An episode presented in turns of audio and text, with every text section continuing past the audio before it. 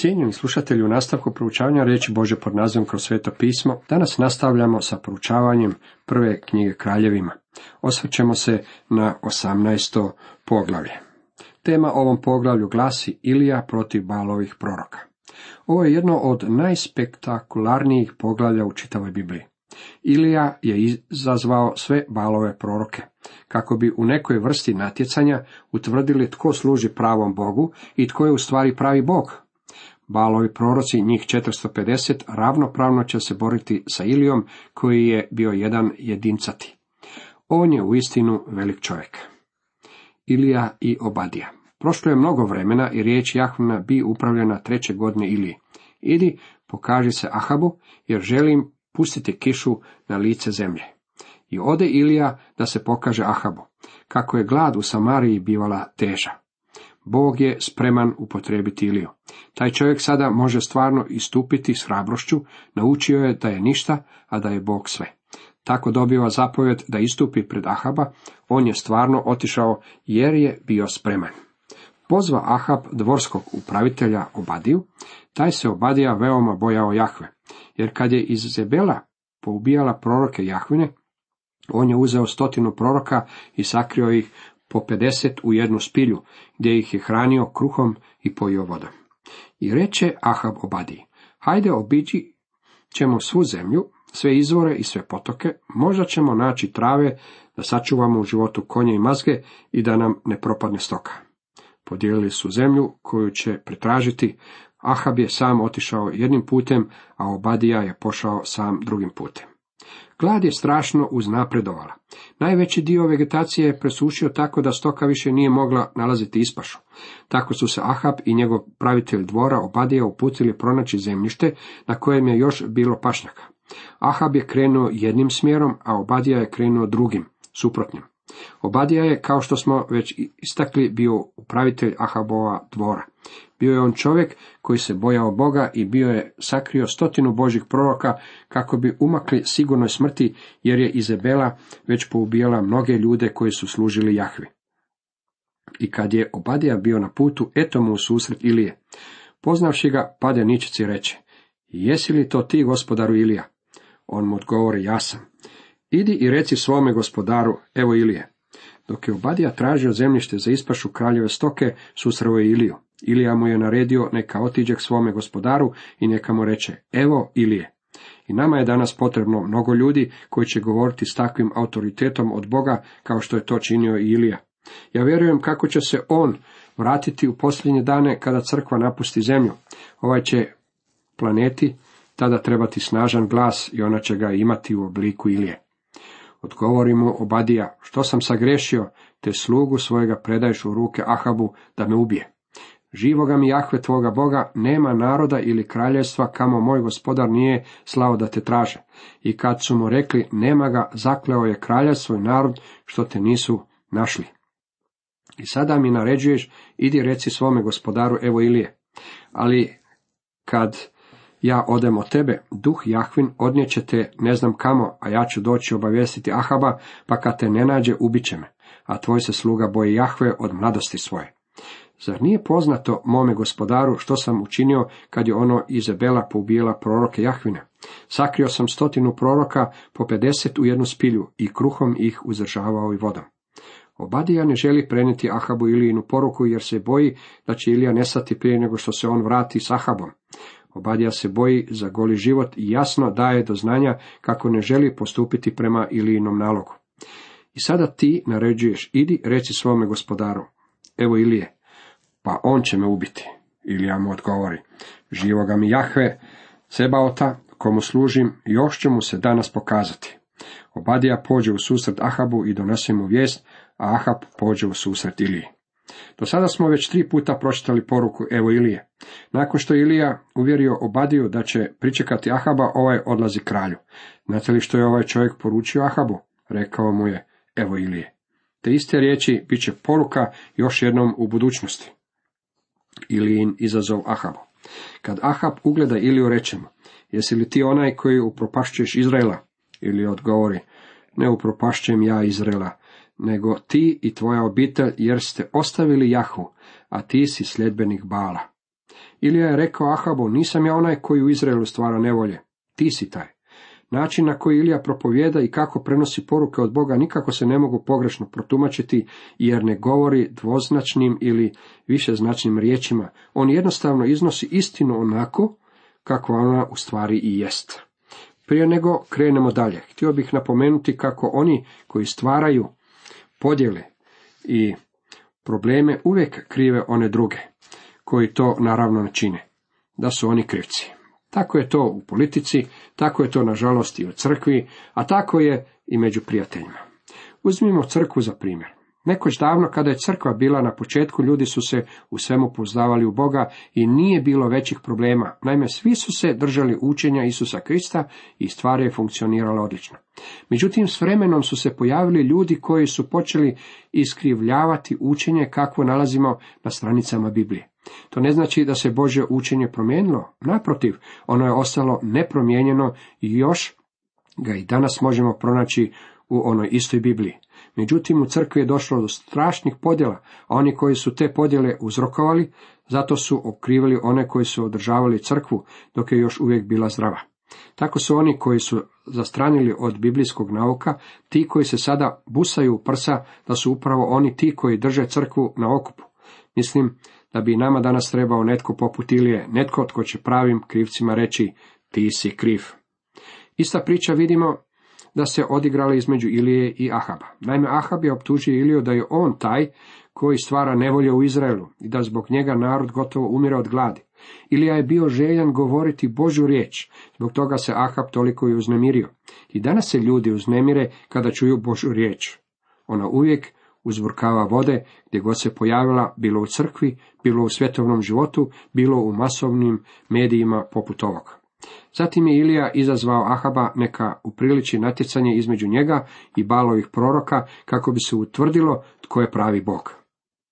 Sada sakupi sav Izrael, predame na gori Karmelu i 450 proroka balovih koji jedu za stolom Izebelinim. Ovo natjecanje je u stvari natjecanje između Boga i Sotana, između štovanja živog Boga i štovanja Bala. Izvana se činilo da se radi o borbi između Ahaba, Izebele i 450 balovih proroka i Ilije. Međutim, Ilija je vredio koliko vredi cijela jedna vojska, s obzirom da je iza njega stajao sam Bog. Bog protiv Bala na Karmelu. Ahab pozva sve sinove Izraelove i sakupi proroke na gori Karmelu. Ilija pristupi svemu narodu i reče, dokle ćete hramati na obje strane? Ako je Jahve Bog, slijedite ga. Ako je Bal, slijedite njega. A narod mu nije ništa odgovorio. Čitav se izraelski narod okupio na Karmelu. Biće to pravo natjecanje. Ilija je jako dobro znao što se skriva u srcima ovih ljudi. Oni su se samo pretvarali da štuju živog i istinitog, dok su u stvari iskazivali svoje štovanje balu. Razlog zbog kojeg ćemo čitamo, a narod mu nije ništa odgovorio, je u tome što su bili krivi zbog grijeha. To je onaj tip dvoznačnog razmišljanja, življenja, postupanja i govorenja, onog dvoličnog i licemjernog života koji je danas postao poput nacionalnog športa u mnogim zemljama.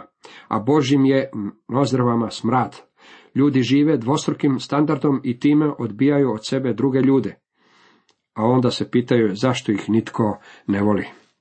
Ilija nastavi, ja sam još jedini ostao kao prorok Jahvin, a balo ih je proroka 450. Ilija je imao ono što sa zadovoljstvom nazivam Ilijinim kompleksom. Kod nekih ljudi to se razvija i dan danas.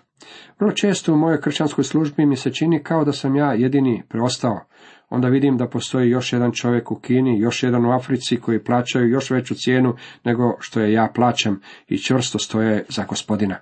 Tada sam presretan i zahvaljujem Bogu što ima još ljudi koji su spremni stati za Boga i njegovu riječ u ovim danima u kojima živimo. Ilija je rekao narodu, ja sam jedini koji je ostao stajati za Boga. Bio je u krivu, bilo je tu još sedam tisuća ljudi koji su se sakrivali u brdima i koji nisu poklonili svoga koljena balu. Nije mi nikada bilo previše stalo do ove gomile, ali barem se nisu išli klanjati pred balom. Ilija nije niti znao da ovi ljudi postoje. Da je Ilija u ono doba imao mogućnost emitiranja programa preko radija, sigurno ne bi dobio niti jedno pismo potpore od ovih ljudi. Šteta je što ga nitko od njih nije ohrabrio barem malo. Ilija nastavlja sa svojom porukom. Obraća se izraelskome narodu i počinje izazivati balove proroke. Dajte nam dva junca. Neka oni izaberu sebi jednoga, neka ga sasjeku i stave na drva, ali neka ne podmeću ognja. Ja ću spremiti drugoga junca i neću podmetati ognja. Vi zazovite ime svoga Boga, a ja ću zazvati ime Jahvino. Bog koji odgovori ognjem, pravi je Bog. Sav narod odgovori dobro. Drugim riječima Ilija je rekao, hajdemo iskušati gospodina i vidjeti je li on dobar ili nije. Ako je Bal Bog, tada se okrenimo i štujmo njega. Ako Bal nije Bog, tada ga izbacimo iz svoje sredine i nemojmo mu više iskazivati svoje štovanje. Svakako želimo znati je li Jahve pravi Bog. Dragi prijatelju, Bog i danas želi da ga ti upoznaš. Iako te možda muče razne dvojbe, ako si iskren i stvarno ga želiš upoznati, on će ti se objaviti. To je stoga što Bog želi da ga upoznaš. Vjera nije skok u prazno ili lutanje po mraku. Naša vjera počiva na činjenicama. Tvoje spasenje ovisi o tome jesi li spreman vjerovati u ove činjenice i povjeriti svoj život u Kristove ruke. Pomno promatrajte što će se dešavati dalje. Meni se čini da je ovaj odjeljak koji slijedi jedan od najdramatičnijih odjeljaka u čitavoj Bibliji. Potom reče Ilija prorocima Balovim, izaberite sebi jednoga junca i počnite, jer vas je mnogo više. Zazovite ime svoga Boga, ali ne stavljajte ognja. Oni uzeše junca koji je njima pripao i pripremiše ga. Zazivali su ime Balovo od jutra do podne govoreći. O Bale, usliši nas. Ali nije bilo ni glasa ni odgovora. Iskakahu i prigibahu koljena pred žrtvenikom koji su načinili. U podne im se Ilija naroge reče, glasnije vičite, jer on je Bog, zauzet je ili ima posla, ili je na putu, pa ga treba probuditi a oni okrenuše vikati još glasnije i parati se noževima i sulicama, kako je u njih običaj, sve dok ih nije oblila krv.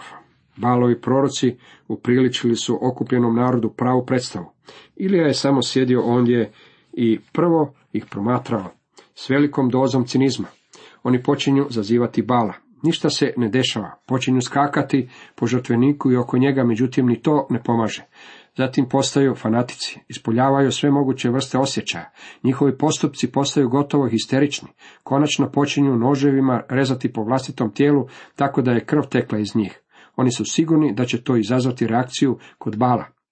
Tada se Ilija okreće k njima i govori im, čujte, možda je bal otišao na godišnji odmor, pa ćete morati pričekati dok se on ne vrati. Ili je možda prilegao poslije obilnog ručka, pa morate glasnije vikati da biste ga probudili. Ilija se sigurno odlučno zabavljao cijelo to vrijeme, no istovremeno sve ovo promatrao je i narod.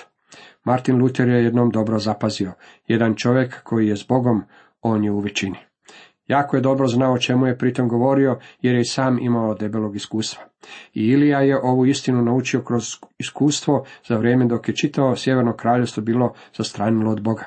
Za vrijeme vladavine Ahaba i njegove žene Izabele gotovo je čitavi narod otišao u otpadništvo. Ilija je cijelo to vrijeme stajao sasvim sam. Istina je da je bilo još sedam tisuća ljudi koji se nisu željeli klanjati balu, međutim oni su se povukli u planine. Niti jedan od njih nije želio stati u Iliju.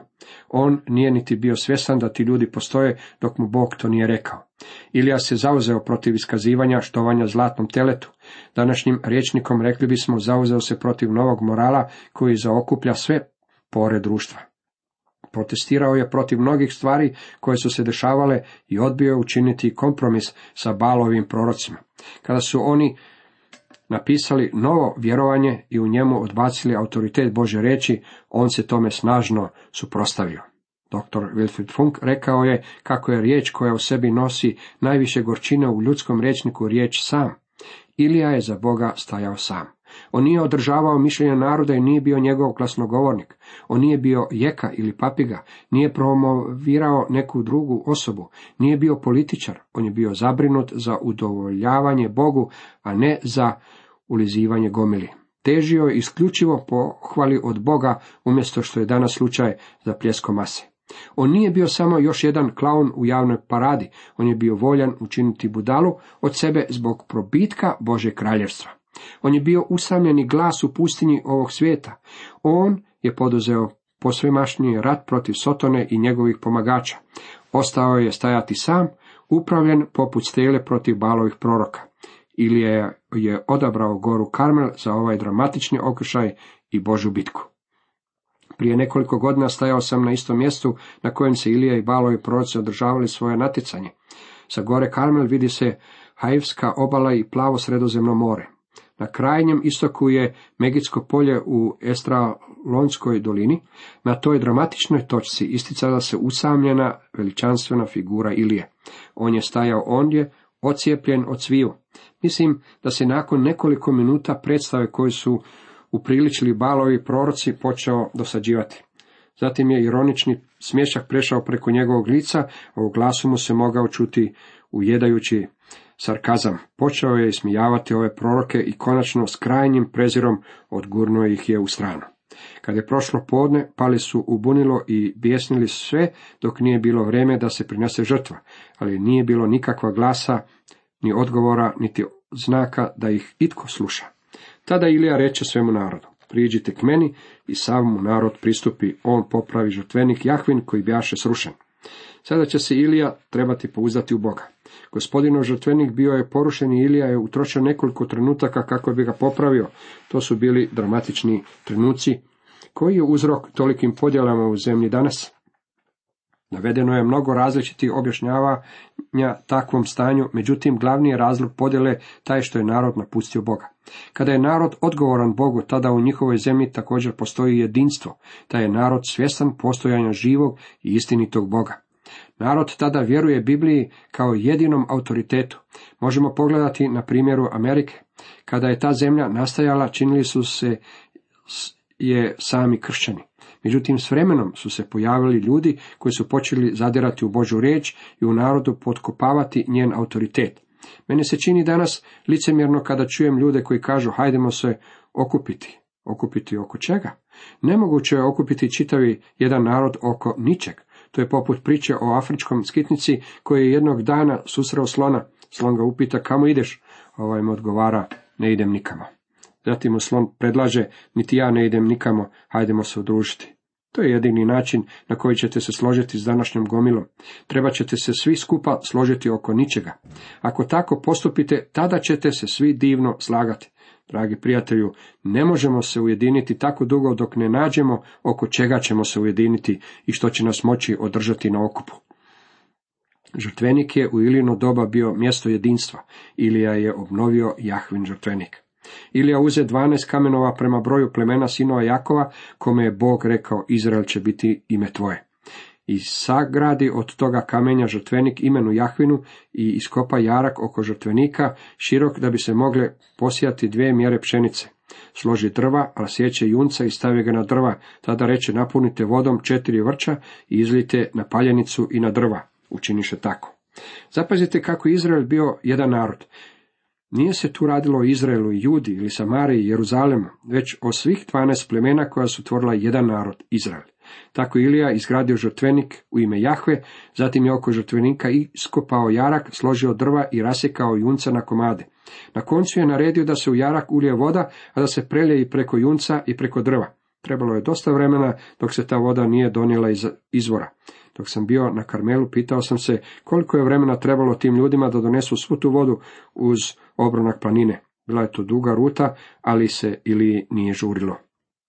Zapovjedi im, ponovite i oni ponoviše tada reče, učinite i treći put, oni tako i treći put. Voda je tekla oko žrtvenika i jarak se ispunio vodom. Oni su donijeli vodu jednom, ali Ilija je rekao, spustite se dolje i doneste još jednom vodu. Niti to nije bilo dovoljno, rekao im je, idite i po treći put i oni su otišli i po treći put. Da smo mogli vidjeti Iliju ondje onog dana, sigurno bismo vidjeli čovjeka kojem na usnama titra cinični osmih. Znate li zbog čega je taj smješak bio na njegovom licu? Zbog čega su ljudi morali naliti toliko vode oko žrtvenika? Zbog toga, dragi prijatelji, što samo Bog može učiniti nemoguće. Malo vode ga ne može spriječiti, tako da ili nije smetalo što je čitavi žrtvenik plivao u vodi. Oni su mogli donositi vodu sljedećih 24 sata, pa ipak bi se vatra upala. Ilija se učio oslanjati na gospodina, to smo već vidjeli. Sjetite se dok je promatrao kako presušuje onaj mali potok u pustinji, On je shvatio kako nije ništa drugo doli kanal kroz kojeg voda može teći. Također je kod one udovice svakoga dana promatra kako se puni čup s brašnom. Bog je hranio Iliju, udovicu njezina sina, za svo vrijeme dok je trajala suša. Tada je još naučio kako je on samo mrtvo tijelo. Naučio je da ako se išta želi učiniti, Bog treba biti taj koji će to učiniti. Ilija je tog dana samo stajao ondje i na licu mu je cijelo vrijeme bio ironični smješak. Mislim da je Ilija imao pravog smisla za humor. U sebi je cijelo vrijeme bio svjestan, gospodine, ako ti ovo ne učiniš, neće biti učinjeno. Kada bjaše vrijeme da se prinese žrtva, pristupi prorok Ilija i reče, Jahve, Bože Abrahamov, Izakov i Izraelov, objavi danas da si ti Bog u Izraelu, da sam ja sluga tvoj i da sam po zapovjedi tvojoj učinio sve ovo. Prijatelji, htio bih da prepoznamo činjenicu da ako gospodin nešto ne učini, to niti neće biti učinjeno. Jeste li razumjeli Ilijinu molitvu? Ovo je jedna od velikih molitvi koju nalazimo na stranicama Biblije. Nije duga, ali je velika. Ilija je rekao, Jahve, Bože Abrahamov, Izakov i Izraelov. Zapazit ćete kako Ilija nije upotrebio riječ Jakovljev, već Izraelov. Zašto Izraelov? Zbog toga što je Izrael bilo ime koje nije bilo dano dvanaest plemena, nego jednom narodu. U svojoj molitvi Ilija također rekao, objavi danas da si ti Bog u Izraelu, da sam ja sluga tvoj i da sam po zapovjedi tvoj učinio sve ovo. Na jednaki način vi i ja moramo biti sigurni da je ono što činimo po Božoj volji. Nemojte stvarati i stvari činiti pogrešnim redoslijedom. Prvo nešto uraditi kako je vama volja i zatim Boga traži da to blagoslovi. Bog ne djeluje na taj način. Morate ići njegovim putem ako želite primiti blagoslov. Mi naime nemamo pravo od Boga zahtijevati ništa. Istina je da On od nas zahtjeva dosta, ali mi ne smijemo od njega zahtijevati ništa. On nije naš teklić da bi učinio ono što nama padne na pamet. On neće skakati onako kako se to nama svidi. Tako moramo i moliti prema njegovoj volji. Usliši me Jahve, usliši me da bi sav ovaj narod znao da si ti Jahve Bog i da ćeš ti obratiti njihova srca. Ilija u ovom trenutku moli za Božju slavu. To je ono što uzrokuje da se Božja ruka pokrene. I znate li što se desilo? I oganj Jahvin pada i proguta paljenicu i drva, kamenje i prašinu, čak i vodu u jarku i suši. Sav narod se uplaši, ljudi padoše ničice i rekoše, Jahve je Bog, Jahve je Bog. Ilija im reče, pohvatajte proroke balove, da ni jedan od njih ne utekne i oni ih pohvataše, Ilija ih odvede do potoka Kišona i ondje ih pobi. Ovo je bilo dosta brutalno, zar ne? Međutim, bio je to jedini način na koji se Izrael mogao riješiti otpadništva i heretika. Ilija reče Ahabu, idi gore, jedi i pi, jer čujem žumor kiše. Kad se narod konačno krenio Bogu, počela je padati i kiša. Bog je na svoj narod izlio obilje blagoslova. Dok je Ahab otišao gore da jede i pije, Ilija se popeo na vrh Karmela, prignuo se zemlji i sakrio lice među koljena. Rekao je zatim svome momku, idi gore i pogledaj prema moru. On ode gore, pogleda i reče, ništa nema ondje. Ilija odgovori, vrati se sedam puta. Ali sedmoga puta reče momak, eno se oblak malen kao dlan čoveči diže od mora. Tada reče Ilija, idi, kaže Ahabu, upregni silazi da te kiša ne uhvati. Odjednom se nebo zamrači od oblaka i vihora i pade kiša. Ahab se pope na kola i odveze u Izrael. Ilija je bio veliki čovjek da bi ljudi shvatili kako suša koja ih je tako dugo mučila nije bila slučajnost koja se pojavila u prirodi, već da je bila odgojna mjera, ona je završila na jednaki način na koji je započela po zapovjedi Božega čovjeka Ilije. Ilija je rekao da dolazi kiša, međutim na obzoru se nije moglo vidjeti ništa osim plavog mora i plavog neba. Kad je njegov sluga išao pogledati po sedmi put, mogao je vidjeti oblačak veličine čovjekovog dlana. Oblak se naglo povećao, sve dok nebo nije postalo crno i dok kiša nije preplavila sušom iscrpljenu i ispucalu zemlju. Ruka je Jahvina bila nad Ilijom, te on, opasavši se, otrča pred Ahabom sve do u blizinu Izraela. Ilija je rekao Ahabu neka požuri kući, jer će uskoro nabujati rijeke, tako da ih neće moći proći. Međutim, tada je Ilija počeo trčati. Zašto? Zato što je i on čovjek poput nas, a uskoro ćemo i vidjeti tu njegovu ljudsku dimenziju. Cijenjeni slušatelji, toliko za danas.